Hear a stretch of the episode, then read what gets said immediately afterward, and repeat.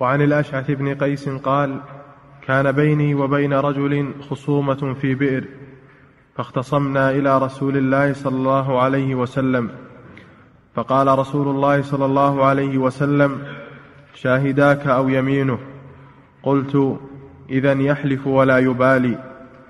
فقال رسول الله صلى الله عليه وسلم من حلف على يمين صبر يقتطع بها مال امرئ مسلم هو فيها فاجر لقي الله وهو عليه غضبان.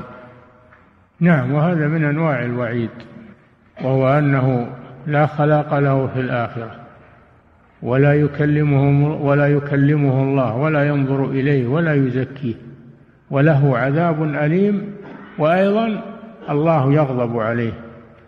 أنواع من الوعيد الشديد والعياذ بالله.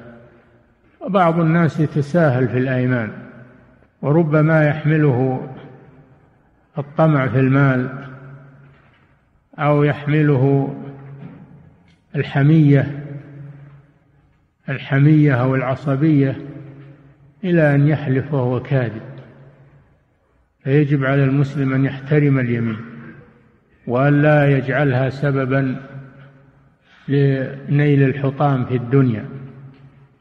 أو لتزكية نفسه أو تزكية غيره من غير علم فيجب أن يحترم اليمين. الله جل وعلا يقول ولا تطع كل حلاف مهين ويقول في المنافقين ويحلفون على الكذب وهم يعلمون وفي الحديث أن الطريق إلى الحكم بالشاهدين على المدعي أو اليمين من المنكر فإن أتى المدعي بالشاهدين قضي له وإن لم يأتي بشاهدين فإنه يحلف المدعى عليه يحلف المدعى عليه فإذا حلف فإنه يترك على قول وقيل إنه لا يترك وإنما يقضى عليه إذا أبى أن يحلف إذا حلف يترك نعم.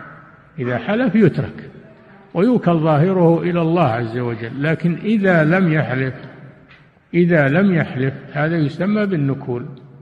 فقيل يقضى عليه وهو المشهور عند العلماء وقيل ترد اليمين على المدعي. ترد اليمين على المدعي. إذا كان عنده شاهد واحد ترد اليمين عليه. نعم.